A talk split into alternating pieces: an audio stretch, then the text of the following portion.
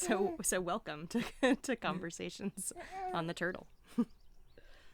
Uh, I'm Danielle, and I live in Boston area. I live in Brookline, Mass, and um, I've been studying Ayurveda for, I think it's a year and a half now, right?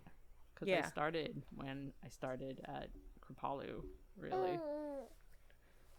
Although I guess if you're taking a broader broader look at Ayurveda in general, you've probably been studying that for a lot longer. Just didn't just not by that name, perhaps. Yeah, definitely. Um, and I guess I'll talk. Uh, so I came to Ayurveda because I was. I actually came to Ayurveda from Bollywood. Um, I watch a lot of Hindi movies and I cook a lot of food, and I um, got into Indian uh, cooking and I started working my way through cookbooks and I found out that Ayurveda was the foundation of all cuisine in India and then I um, decided I needed to know more about that, and I went.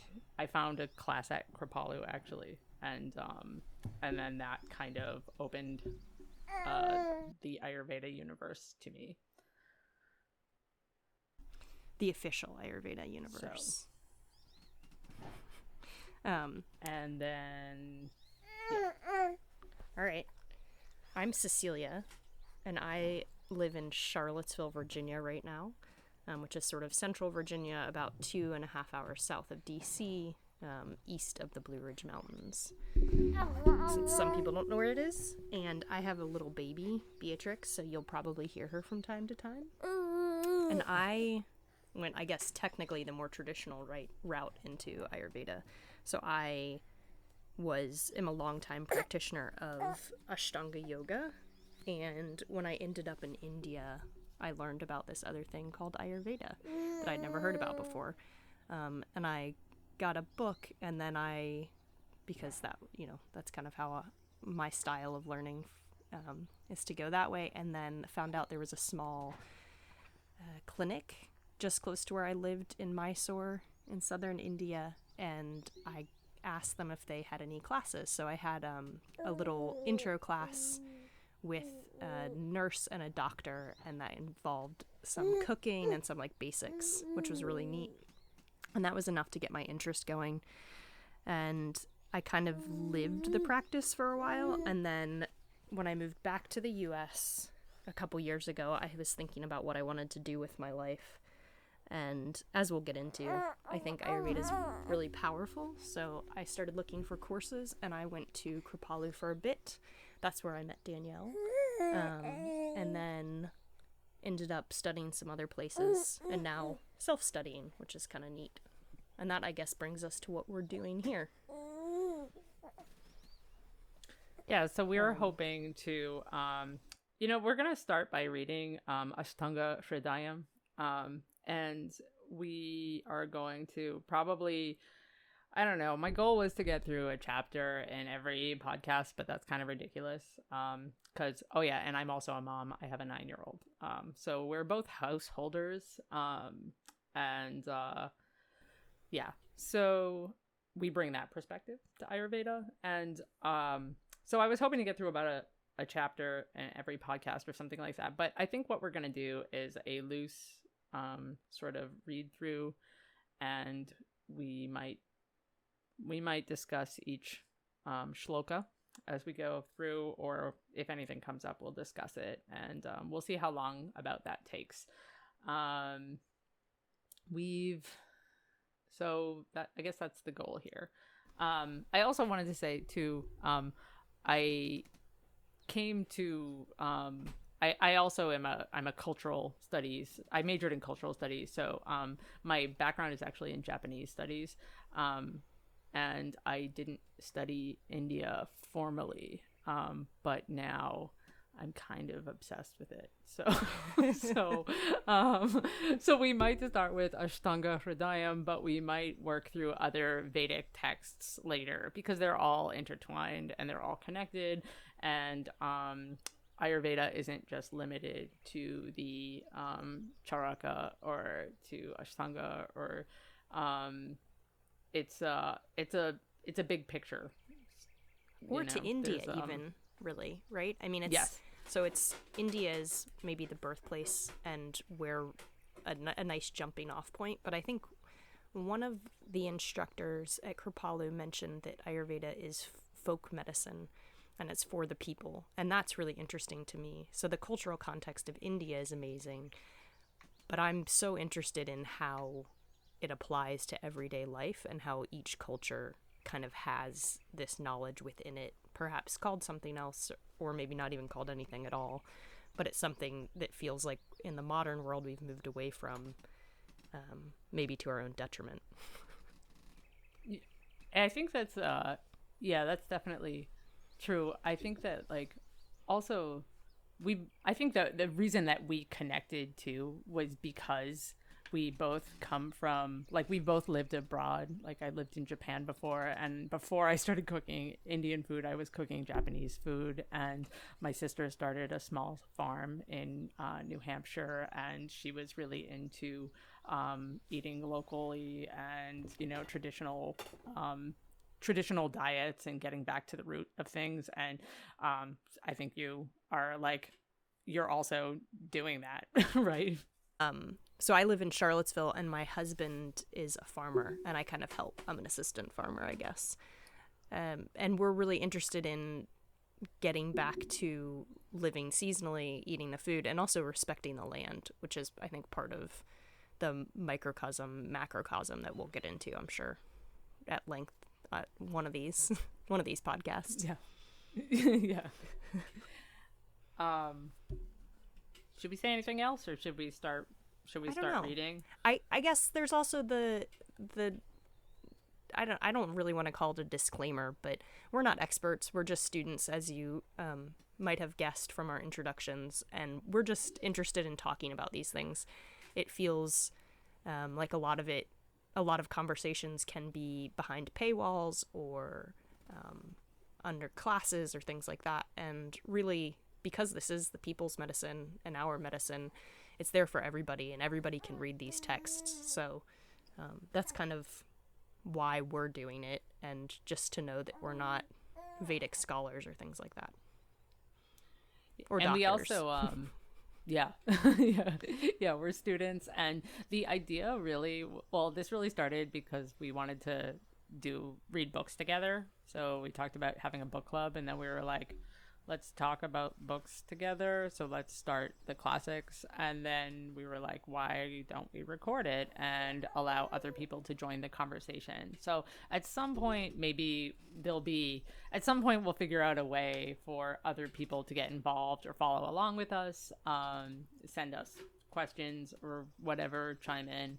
Um, but um, but we're just gonna start start by reading and talking and um and recording i guess right yeah, that's it. I think that's it. So it's not too official or, um, I don't know, just a nice casual way to have these conversations and have them recorded in some way, and maybe um, have a larger community at some point.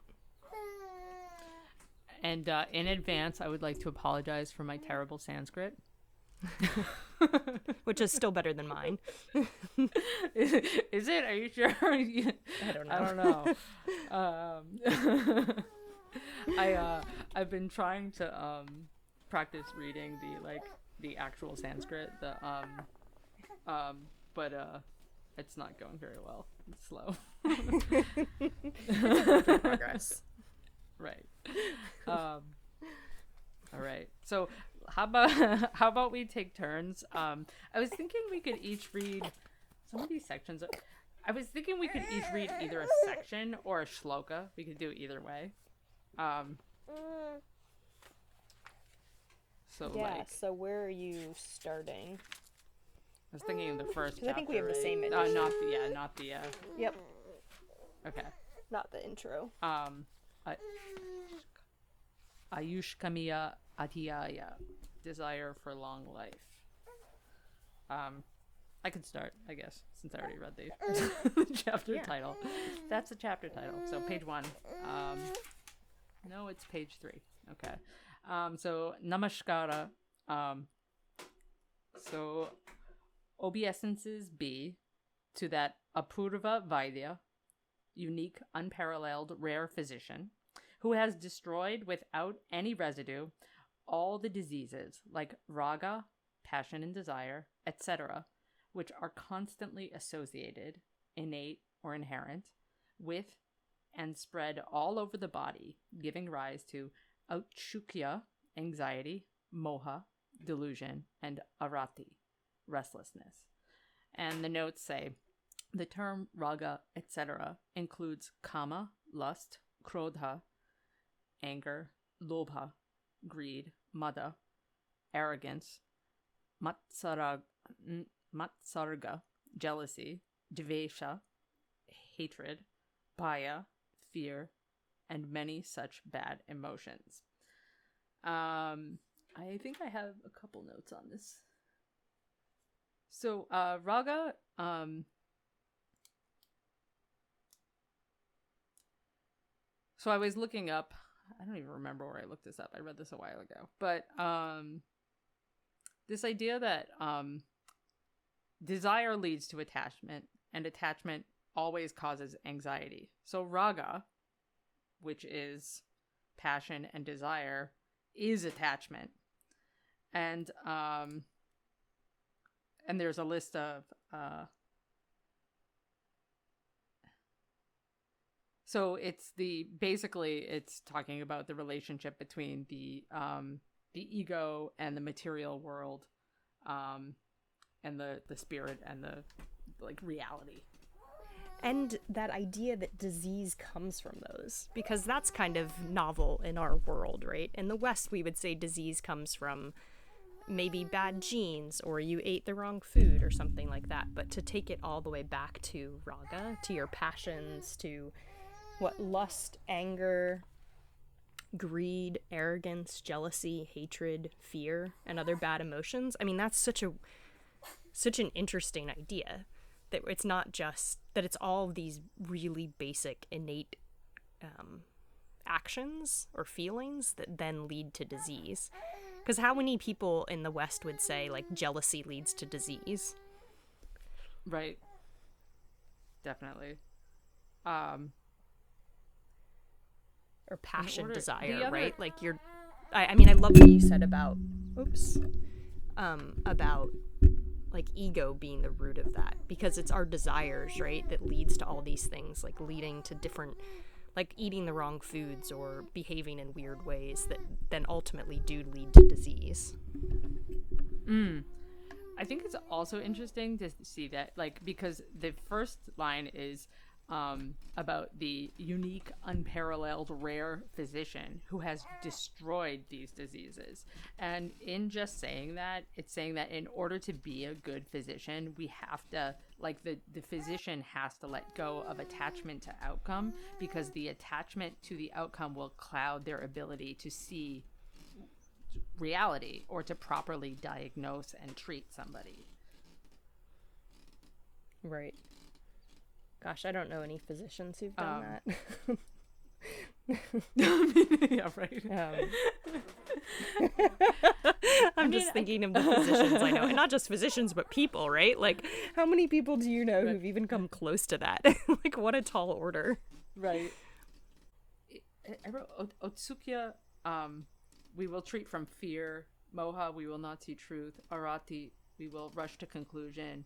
Um, Right. or we will rush in, in to treatment, or we will rush in general. Because when you serve the ego, you're really serving yourself. You can't serve the the patient or the client or whatever you know the person that you're trying to Right. help you know if you, whenever you serve the ego and and this like this is a greater lesson outside of ayurveda too like when you serve your ego in your interactions in life you're not a you're not present for whatever you're doing um or you're not present to the person that you're connecting with you're not connecting with anything so the idea like i don't know i feel like this is a really important this this opening is here for a reason you know Um, definitely. Yeah, because- definitely. yeah Because how can you see anything else, right? How can you even read this book? Which, I mean, I guess then you just have not not total understanding, right? If you're serving your ego or if your ego is still involved in whatever you're doing. right and it's like yeah I, I think it's like it's there it's a lesson it's a, a lifetime of observation and um you know connecting with with source i guess uh, for lack of a better word that um will teach you how to um like let go of the ego so i guess this is like a step in that direction Let go. Of what you- yeah. I mean, even just recognizing your own ego, right? That you have an ego, that it's involved in whatever it is you're doing. I mean, that's such. That's a really big first step, right? Yeah. Um, maybe I'll continue to finish the Namaskara section and then. Uh, so the next part says, um, We shall now expound the chapter uh, Ayushkamiya, Desire for Long Life. Thus said Atreya and other great sages. Um, and, uh, person desirous of long life, which is the means instrument for achieving dharma, righteousness, artha, wealth, and sukha, happiness, should repose utmost faith in the teachings of Ayurveda. And the notes say, uh, sukha, sukha includes both kama, desire of sensual enjoyment, and moksha, salvation. Dharma, artha, kama, and moksha are known as purusar, purusarthas, uh, aims or pursuits of life, to be followed by every person. For achieving these, a long and healthy life is essential.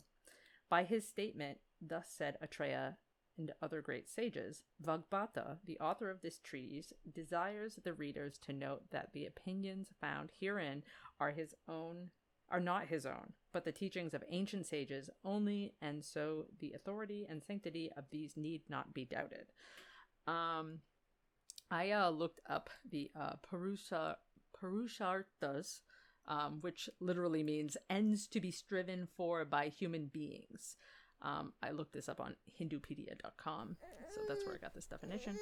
uh, recognizing the basic needs and cravings of a human being, the ancient sages have given a fourfold ideal to be striven for um, dharma, which is righteousness, and um, that the root of this word is uh, dur, to uphold, sustain, uplift, um, uplift the law of nature or follow your duty. Um, so dharma sustains the universal and social order. Um, and um, there's uh, many definitions for dharma, um, but I'm just gonna stick to that one. But Yeah, that's a pretty heavy um, word. right yeah i was like getting a little like i i hardly got through this whole chapter because i spent so much time trying to understand all of these concepts like thoroughly and um and then my brain erased because uh i have child and that's what happens when you have children and um now i'm reading it again so um ordinary human endeavors can so, uh, so ordinary human endeavors include the pursuit of kama and artha, and these are wrapped up in dharma. So the pursuit of pl- pleasure and security, and that security can be financial, it can be emotional, um, and pleasure is pleasure. And then, This- um, I was gonna say this also kind of relates to different stages of your life too, right? Um, yes, yeah, um, would actually like the pitta phase is the like pitta the- phase exactly. The is, the phase uh, like the kapha phase when you're building, when you're becoming a person. Yeah. And then moksha is the fourth phase, um liberation, freedom from worldly bondages that lead to rebirth, such as lust, love, anger, greed, delusion, and envy. So in I wonder if like the idea that um freedom from these bondages is part of moksha, as part of liberation, means that you have to experience those bondages as part of your dharma in order to get through them. I mean, there's being a human, being born into this like realm. Sorry for the baby. Um, I would think means that you do experience those, right? Like you. I mean, that's part of the human experience in general.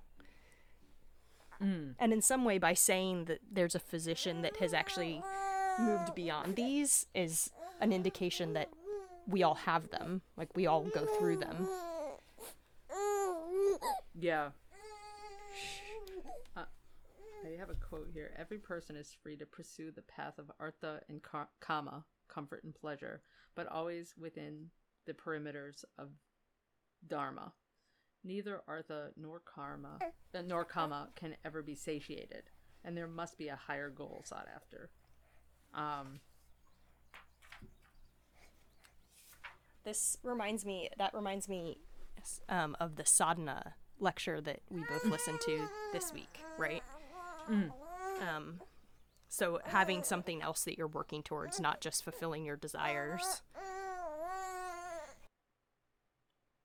It's like so I feel like that's like I don't know, that's like something that um personally I I don't know why that from a young age um I realized that I was kind of surrounded by people that were um whose happiness was really rooted in um owning and accumulating and you know capitalist uh society you know and it, they're they're where they fit there. And I, I don't know what it was for me when i was younger that i, I realized it wasn't attainable. Um i knew that you know when relatives um that were really wrapped up in this idea of owning a house or you know bu- accumulating all of these possessions and i knew they it's great to get what you need to fulfill your dharma in life but i knew that they there was nothing else there was something else missing and that when they did find these things they found that they weren't happy still. And um yeah i Well, can you ever? think that I mean, if you're if you're just working for your desires, can you ever fill them? I mean, that's the whole thing, right? If you're exactly if you get enough to live your life, that's so much different than like being the slave of your desires. Yeah, that's a really good way to put it too. I think that like yeah, definitely. Um this idea it, like you can't ever fulfill it. it's right like because once once you fulfill one then there's just another one right? It's like once you get the watch you want there's a nicer watch or there's like a different car or there's a bigger house or you need furniture for the house or you need like a nicer couch or a better stereo or whatever. Like there's always Yeah. something else to get and that's part of our society too. It's like built into the capitalist structure, which I think is um I don't want to get into a lot of that now. Um but but at some point I know that we'll have like a larger conversation about that, especially as we continue reading. But um yeah, studying like living abroad and studying um history, you you really see how um people are colonized like physically emotionally spiritually um and i think that um the way that we live today and the culture that we live in in a lot of ways has taken taken the the soul away taken our like has uh, occupied our spirit uh collectively I really like that occupy our spirit because it feels like a big distraction, right? Like all of these things that we think are going to bring us joy and happiness are really just distractions from what actually does bring us joy and happiness and fulfillment and health. Um, I also, before we move on, I want to talk about um, the desire to desirous of a long life. Like, is that that as a goal for people? Um, mm. and what does that mean? And like, is that having a long, healthy life? I'm always struck in Ayurveda how you know the the view of health and the lack of disease, which really is they talk about here, is different than what it is in our culture. So yeah I mean, I guess we did already a little bit, but the lack of disease is not just like not having diabetes, but it's a different kind of freedom. It's a different kind of health. Like a freedom from desires, a freedom from those um, weird societal needs is totally different than um, like then just not desire have- as a disease exactly. yeah.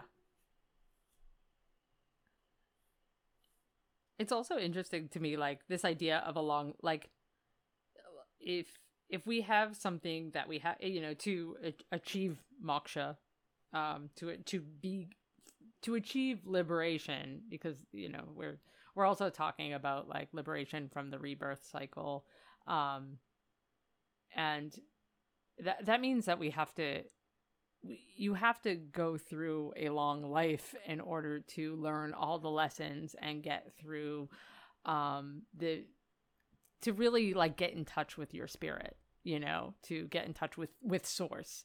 And so if disease gets in the way of that like there's no you, you can't get there you know? Um so it but this is you know emotional um mental disease also diseases of the mind body and spirit. So um yeah i i don't know. I um i think a little bit about like like now that i'm reading a little bit of like the vedas and stuff like how the the, the gods uh supposedly or they they lived for like 400 or 500 years they say. And um just just the idea that like whether you know you one would have to live for that long in order to get to that point you know? Like that to me says something about the idea of life cycles or even the cycle of, of the human lifespan. Like the idea if you really look at it the amount of work that you'd have to do in one lifetime it, it's not like a daunting task really. It's not like to make it sound impossible but you really have to be able to like I don't know. I don't even know what I'm saying here, but like it's just no, it's like a, it's a lot, it's a, right? It's yeah. I mean, I, you can you can I can understand some people would hear that and say like, well, it's not worth it. Like, what what could I actually do in one lifetime? But by the same measure, if you're doing something in one lifetime, maybe that adds up over time, right? You can actually get somewhere. Um, but and I think I, bring, bringing that back to the like the idea of a rare physician who is able to do that or who is able to like like even even in your in the the human lifespan if you are able to take a step away from serving your own ego or to even recognize when you're doing that versus when you're serving another person or truly connecting like that is that's really all it comes down to. Yes. Yeah, totally. Like if you can do that once, right? If you can once notice your ego and notice when you're serving it, I mean that's huge. Even just the recognition that your ego's driving almost everything you you are doing or want to do in your life. Um, and that it's not potentially serving you really as a human being. It's serving something else. And that's huge. Yeah, that's that's actually serving the big picture. That's like serving, you know, your the the your soul, your connection to the universe at large. And if you're serving truth, like truth the truth that is like your inner being that is, you know, beneath the ego, you're serving anytime you serve the being beneath the ego, you're serving the universal whole. That that's how yeah. I like to approach it, life. Like that's anytime I realize yeah. Thanks. um, I think that like any yeah, anytime I find myself uh questioning why I'm doing something or what my motivation is in an interaction, um I try to bring it back to that place, that like that truth or that source, you know. Um is it coming from here? Is it coming from truth? Is it coming from the place underneath my ego? And if it is, then it can't be wrong. That's a pretty big question, though. How do you, I mean, how can you really tell if it's coming from your ego or the place underneath? Uh, you I mean, can't. I mean, I don't. You have to. I think it's. I think that's what faith is. Maybe. No. Right. Yeah. Like like it, that's entering into that like if you enter into that conversation with yourself and you're able to um you know forgive yourself when you make mistakes or when you realize that you were doing something for the wrong reason or like a reason that was not what you thought it, you know it, it, what you originally intended it or then you're you've entered into the conversation with the universe Yeah. you know and and then you have to have faith in that the the as long as you're constantly asking the questions you know that you're connected in some way Yeah. i think i don't know No, That's- I think so. I my no, I think that's, that's it. I think the the questioning and Yeah. curiosity is really big, right? So having that asking those questions, having the curiosity, like about going about your daily life, um just pondering those things, maybe I like what you said, put you in touch with the universe. Cuz that's really what it is. And we all, I mean, probably if you're listening to this or just us listening to to each other um, if you i mean you know when y- you can feel it. It feels different right when you're in touch with the universe when you're making a different decision than if it's just a possession. I mean our possessions and not just the physical possessions but the, the things that possess our minds when you serve them it usually doesn't feel great right or maybe it feels Yeah. okay like maybe you were thinking about an ice cream all day and it was possessing your mind and you thought about it and thought about it and you got it. And maybe it feels good for a little bit. Maybe ice cream's a terrible example um but it, it might be the best example because it possesses me like every day. But then you know after after you have that momentary like oh my gosh this sugary like fatty thing is so delicious it doesn't i mean it's not making your soul feel better right? And compare that to something when you're serving another person or you're serving the greater good or you're just working to serve your your soul instead of your desires your ego. I mean that feels so much different right? That i think kind that of this will yeah. Go ahead. Yeah, sorry. I think that this will like this is a another this is going to come up a lot and I think it'll especially come up when we start talking about the um the um gunas of the mind um yes you know yeah. rajas and tamas and sattva because I think that under having a basic understanding of how rajas and tamas works really helps to uh, really has helped me at least to see where my actions are coming from um and it also helps me to see where other people's actions are coming from and like where they are um, in the moment when they're dealing with problems or they're interacting with the world. I can really see when these um, gunas are turned on or when they are the source of um, of action. And it's it's it's a i think it's a life lesson. Like i'm i'm constantly asking myself where where my motivation comes from and um and i think that uh i don't know th- this conversation like we'll definitely get back into this later. And um because like i think that like this when you go through ayurveda and ayurvedic treatments and when we when we read through this text um it always comes back to like where at it, at your core what is bringing you through the world and how the decisions we've made or the decisions that others have made around us um, have you know stored themselves in our bodies and how we can open up those channels again and get the energy flowing and get the you know put the elements back in their places um or expel excess elements dosha um, yeah right Should we go on? sure Okay. So now we're going to talk about the or- origin of Ayurveda. So Ayurveda Van Vanatana. I don't know. Can you say that? That's when they get so long. A- Ayurveda Vantarana. Nah, Vantarana. Uh, I, th- I think. anyway, it's the origin of Ayurveda. Um, so Brahman, remembering Ayurveda, the science of life, taught it to Prajapati. He, Prajapati, in turn taught it to the Ashvin twins. They da- they taught it to Sashra. oh man, I should look at this. Sahara Saksha. Saraha Raksha. Am I I said it wrong? Yeah. Sahara. Oh, sorry. Sahara. Raksha. Indra. He taught it to Atri's son, Atreya Purnav- Purnavasu, or Krishna Atreya and and other sages. They taught it to Agnivesha and others, and they, Agnivesha and other disciples, composed tristis, each one separately. So the notes on this one.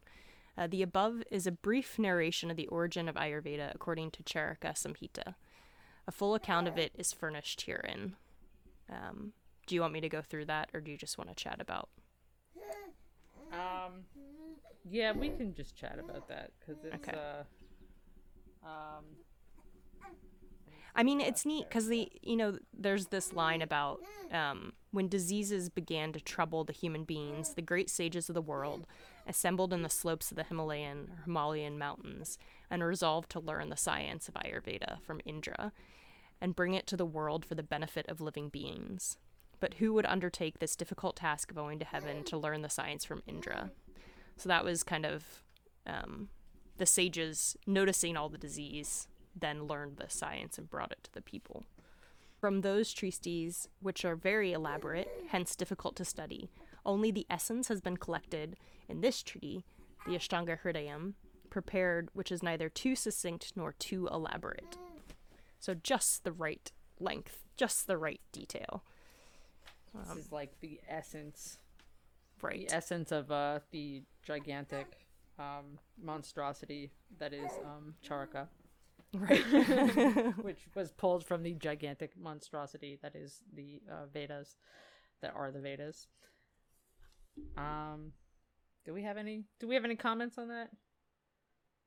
I guess just the the comment that all of these would have been so the way they were taught to um the gods and everything, the way they were taught to the sages, they would have been so there are these lines, but then they're expounded upon. They're always discussions. So the discussions we're having now, you would have with a teacher, right? And you, you would probably learn these things orally, um, rather than reading them in a book, which is how we learn in the West.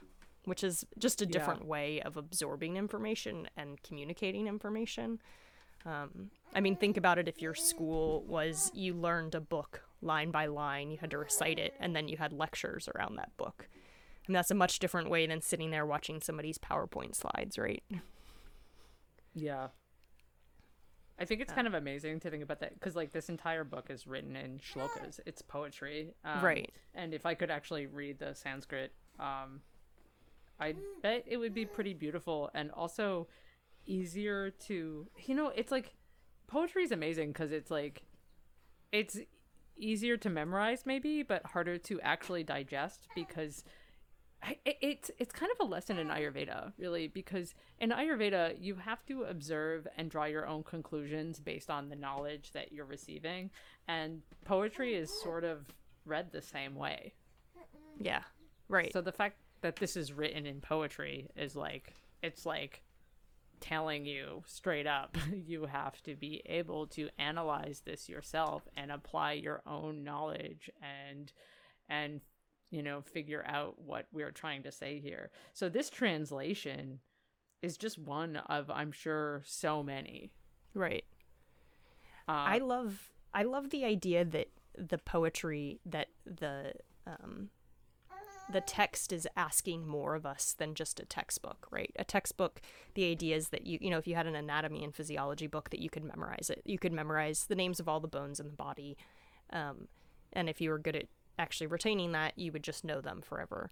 Whereas this, in discussing health and disease and life and humanity, is asking that every time you read it because it is poetry you're you're putting your own life and context around it right? You're understanding it maybe at a different level or a deeper level.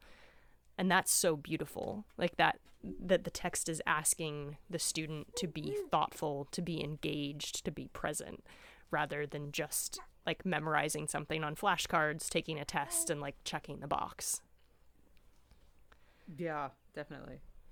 Um, I think that's also it's it's a it says something about how long Ayurveda's been in the world. You know, yeah like like this is this is something that you can analyze and that grows and changes with time and perspective and um and i think like the other classes that we're taking with like you know dr svoboda um and uh, it, it really it the fact that they that he like they are able to take modern science and reflect on these ancient texts using like the what they've come to learn from allopathic medicine and modern the modern understanding of the body um is really it, it just like says like you know this it doesn't the more we learn it doesn't mean it doesn't erase what is said here because it can be reinterpreted forever Yeah, it's not out of date just because it's old, right? It's not Yeah. because it is expansive, because it is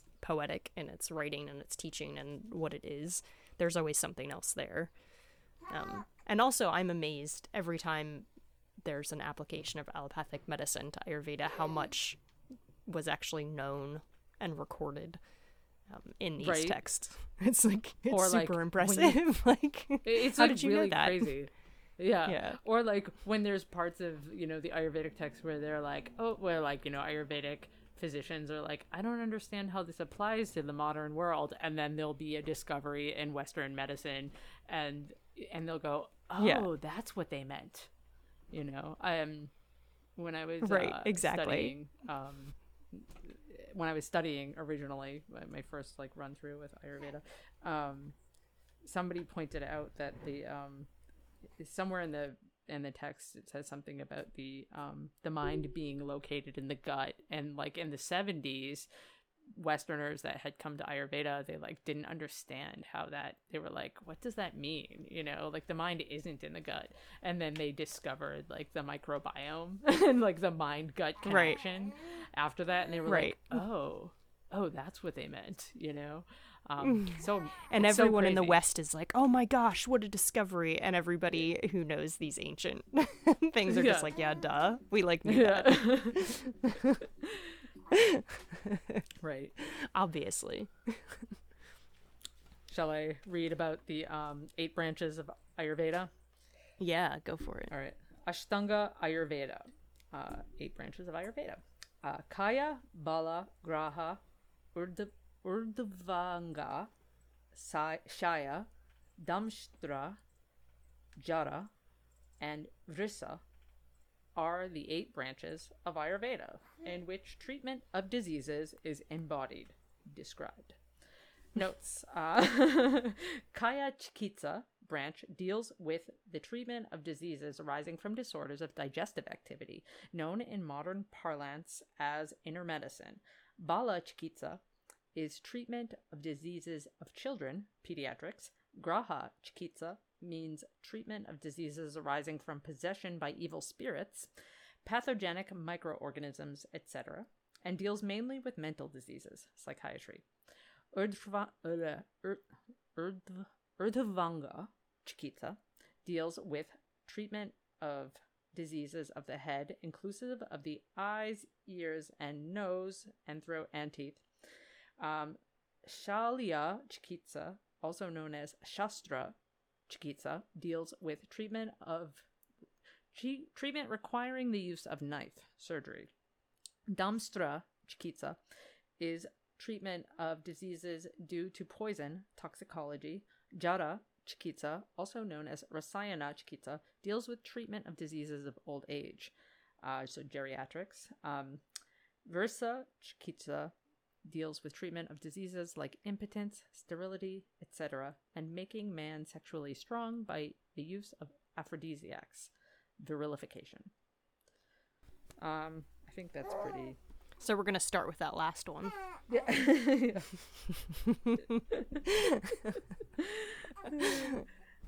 I uh I think that's pretty clear. Do you have any comments on that? Um, just how neat it is. I mean, because you just mentioned the mind gut connection. That Yeah. that um, internal medicine. If you like, from their perspective, it is digestive health. So like all internal medicine, except for eye, you know, the ear, nose, throat, eyes, dentistry is uh, related to and comes back to the uh, digestive and gut health, which That's is really pretty good cool. point. Yeah. yeah. That's definitely a good point. Um because yeah, I mean it, once you start studying Ayurveda, everything always goes back to your digestion. Right, right. like Like, what's your digestion? What's your poop? What's your like? right. um, and that's just such an. I feel like Western medicine is coming more towards that, although in general, allopathic medicine is pretty bad at integrating different systems. Um, but it's neat to think of a, of one system kind of being the root of so many other things, right? Because if if you have a skin disorder, they're gonna also look at your digestion, Right. um, which most people, you know, now in 2020, if somebody went to a dermatologist, how many dermatologists are gonna ask like, "How is your digestion? What are you eating?" Um, but yeah, I just think that's kind of cool. Yeah, definitely. Um, it also just says like everything's connected, and um, Yeah. the source is like this. The the uh, it says a lot about like how um, w- where you absorb nutrients, where you take things into your body is like usually where things start to go wrong. Right. Right. I um so one of my side gigs, although not right now with the coronavirus thing going on, is teaching cooking classes. And last, probably about this time last year, I taught a cooking class to a bunch of cardiologists from um, the University of Virginia. And one of the first things I said to them is, "You are like literally what you eat. You know, what you consume becomes your bodies, because because our cells all, you know, they replace themselves over our lifetime and usually not you know our skin replaces itself pretty quickly and they they all just like sat there and stared at me and were like oh my gosh we'd never thought of that which was, which was kind of amazing. You know before the class started i thought what am i going to teach a bunch of cardiologists? And they had their minds blown just by that statement like wow it really does become you. That's really amazing. I mean, Yeah. it's not surprising, but amazing. No. you know. But it also, I mean, we have this statement, you know, like you are what you eat. But how many people actually think that? Like, how many, like, do we really know what that means? Do we really, have we Yeah, it- internalized that? It, it's like it's taken for granted, really. totally. You know. yeah. I know. Um, It's so funny how like Ayurveda too like gives you it, it's like a language to to understand that through, you know, like to, Yeah. like how are you what you eat? Um cuz we say it, but we don't in the west, but we don't really explore it at all. Like nobody Yeah. ever explained how that works to me growing up. no, me either. Yeah. And maybe that's because all these systems are kept so separate, right? The fact that I, I spoke to cardiologists who aren't just, they're not, maybe they don't know or appreciate how much um, the health of our heart and cardiovascular cardiovascular system relates to our like overall health, right? So you can't have a healthy cardiovascular system unless you also have a healthy digestion and healthy, et cetera, et cetera. Usually it's just like you have the dermatologist and the cardiologist and the like orthopedic surgeon, right? And they don't talk to each other or really know. And none of them talk to each other. Yeah. They're like, well, maybe it has something to do with your nervous system, but I don't know anything about that. so, Right. right. Uh, um, yeah. Shall we Alright. go on to the Tridosha? yeah, Tridosha. Tridosha, the three doshas. So Vayu, uh, Vata, Pitta, and Kapha are the three doshas in brief. Uh, in brief, the destroy and support, sustain and maintain the body where they are abnormal and normal respectively. So, um, the I guess I'll read the note, but so the the doshas support the body, um, if it's functioning normally, but they can destroy it if things are abnormal. So the notes say the doshas are material substances present in the body always. They have their own definite pram- pramana, qual- uh, quantity, guna, quality, and karma, functions. When they are normal, avikrita, they attend to different functions of the body and so maintain it. But they have the tendency to become abnormal, vikrita, undergoing increase, vriddhi, or decrease, kshaya, in their quantity, one or more of their qualities and functions. When they become abnormal, they vitiate their places of dwelling, the dhatus, or the tissues. Um, because of this tendency of vitiation, they are called as doshas, or vitiators. These three, Vata, Pitta, and Kapha, are more intimately concerned with the body, hence called Sharikrita, Sharikrita doshas, in distinction of the two Manasa doshas, the Rajas and Tamas, which are concerned with the mind. The specific mention of three, as their number is to deny any fourth dosha, as some consider Rakta the fourth one. Well, I guess, I mean, a lot of people, if they've heard of Ayurveda, they've heard of the doshas. And that's like, Yeah. I mean, the number one question usually is like, what's what's my do- like what's my dosha? Yeah. Um, yeah. Who am I? who am I? That's, that's what is my that's the ego feeding question right there. right? Right. I want to know who I am. Tell me who I am. um, but it's really they're problematic if they if they become vitiated, right? So when Yeah. they become abnormal, they vitiate their places of dwelling, They may and then they are called doshas or vitiators. So therefore, that's why they're called that. Mm. Yeah, so the three doshas destroy and support, sustain, maintain when abnormal and normal. They are material. These are physical things. These are actually like they're things in the body, um, according to Ayurveda. And um, they have their own quantity, quality, and karma. So, based on your doshic balance, when you're in balance, your quantity, quality, and the karma of the doshas might change based on, um, might be different than mine. Um, we might have different combinations, and whatever the combination was at birth, um, at the moment of conception, actually, is what is normal for us. Right. Um, and when they're vitiated, when they're um, when they are off balance, um, that is when they become, you know, things in the body don't work the way that they're supposed to. Um, and the way your body works might be different than the way my body is supposed to work. Um, right. Balance for you might look different than balance for me. Right. Um, you might be able to run 10 miles every day, and I can probably walk three. You know what I mean? Like, my body might not be built for what your body is built for. And, um, and developing an understanding of that, um, of your, where your baseline is, is part of like knowing how the doshas work in the, like, I, I guess, I don't know, when we talk about this like rare, unparalleled physician, um, this person um, would have the ability to see that within you, like to understand what balance looks like for you, um, instead of imposing their idea of what balance looks like. You know, like this idea that like all people should be able to, you know, um, I'm trying to think of an example in Western medicine. You know, like how much you're supposed to be able to do a certain thing, like can we think of a concrete or the example? distinction um maybe the maybe it is like in in the west it's like well if you eat this for breakfast and this for lunch and this for dinner you will be healthy.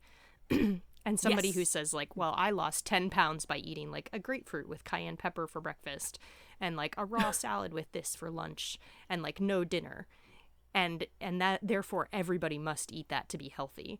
And that might work for that person although it's a sounds like a pretty strange diet but it wouldn't work for me or for you right Yeah. Or like I lost 10 pounds doing that, but I uh, developed a, a crazy anxiety disorder that I didn't think was related Yeah. to the food that I was eating. I thought it was related to something else, Right. you know, and like you you were able to Yeah. lose 10 pounds doing that and feel fine, you know. Yeah, yeah that's a good example. um i feel like the unparalleled distinguished physician is the ayurveda um like action figure Right, right, yeah. The uh, Ap- Apurva Vaidya. Vaidya. yes Uh, yes yeah. the unique unparalleled rare physician and, and, is and it's the, also uh, an example of like is the he is the is the action figure Yeah, and it's like, it, but it's like a goal we should all like whether we're practicing as like you know as like physicians or whatever or life coaches or, um, it's like the goal that we should strive to in everyday life, right? Like this idea that we should be able to see things Is- for what they are and not with clouded judgment. yeah Right. Um, and I think there, I mean, this goes, we'll get into it as with so many because this is the intro chapter, right? This is just kind of telling us what, Yeah. what we're going to be talking about, really. Um, but that idea that, um, r- so there's the component of ego, but it's also balance in your body. So if you have balance in your body, then you can start to maybe believe your cravings or see things more for as as they are rather than through some diluted um, your own condition deludes how you see things too Yeah, and like where the elements are in you, like where the doshas are in you, yeah too. um, Shall we continue on? yeah sure uh, through present all over the body they are found predominantly in the region below middle and above respectively of the area between the heart and the umbilicus so the notes say Doshas are present in every cell of the body, attending to its different functions. They are found predominantly in certain places Vata in the area below the umbilicus, Pitta in the area between the heart and the umbilicus, and Kapha in the area above the heart. Um, so that's that one. Um, I'm going to read the next as well. So they are predominant respectively during the last, middle, and first stages of lifespan. The night, or sorry, the day, the night, and process of digestion of the food. So the notes explain Vata is predominant in old age, so that's after 60 years, in the afternoon between 3 and 7 p.m., late night 2 a.m. to 6 a.m., and the uh-huh. end of digestion of food. Pitta is predominant in the middle age between 20 and 60 years, midday between 11 and 4 p.m., midnight between 2, 12 and 2 a.m., and during the middle period of digestion. Kapha is predominant in the early age, from birth up to 16 years of age, in the forenoon, between 6 a.m. and 10 a.m., and in the early part of the night, between 7 p.m. and 11 midnight, and the early period of digestion. So this is mostly like, you know, the times of day. The you know the if you have a basic understanding of Ayurveda, you know that the the doshas are prominent during certain times of day. The doshas that are prominent during se- certain seasons, time of life, digestion. I mean, it's really getting us into the the. I mean, this is the first introduction of the macrocosm microcosm thing, right? So these things that are present within us in every cell, they say, um, are also present in the cycle of our own life, in the cycle of every day. Um, you could probably take it even further than that, right? The cycle of each country has this. So where is a country in its development? Yes, or culture or people. Yeah, um and not and that and that also doesn't mean like one is more advanced than the other it's just a different stage it's like Right. at a different a different level of influence and that might be you know that could be it, it, it can look different. Um it, it, it's not like a um a it's not like a linear path. Right. right? Yeah. And we have different Yeah. needs. I mean different things are important to do during different times of life and different times of the day and things like that right? So what you need to be doing and your qualities in the middle of the afternoon so maybe 1 p.m are are different than what they might be at 7 p.m or 6 a.m in the morning. Um, and same with your life right? When you're when you're beatrix's age so she's almost four months old they're a lot different than my needs. I'm 35 so um, they're just it's important to remember that right? So what and that maybe goes back to what we were talking about before with the the a western look at for instance health and saying if you're looking at diet and that what's healthy for one person is healthy for the next but what's healthy for me even when i'm 18 is different from when i'm 30 is different from when i'm 70 like it doesn't it's your needs change throughout the day throughout your life. Yeah. If that makes sense. Definitely. I think that there's like um there's a lot that we could like break down in here but like i i'm I, it's funny it, doing a podcast is interesting because like there's a part of me that feels pressure to explain these like basic elementary concepts about ayurveda Yeah. like break But- down the gunas and the doshas and the times of day um and i think that um because we're we don't that's not the purpose of the podcast really so i think Yeah. it's like under so we're i i kind of am saying this to like the audience like i encourage you to look up the um the doshas and the um and to get an understanding of how they work uh daily hourly seasonally within the body within the time of life.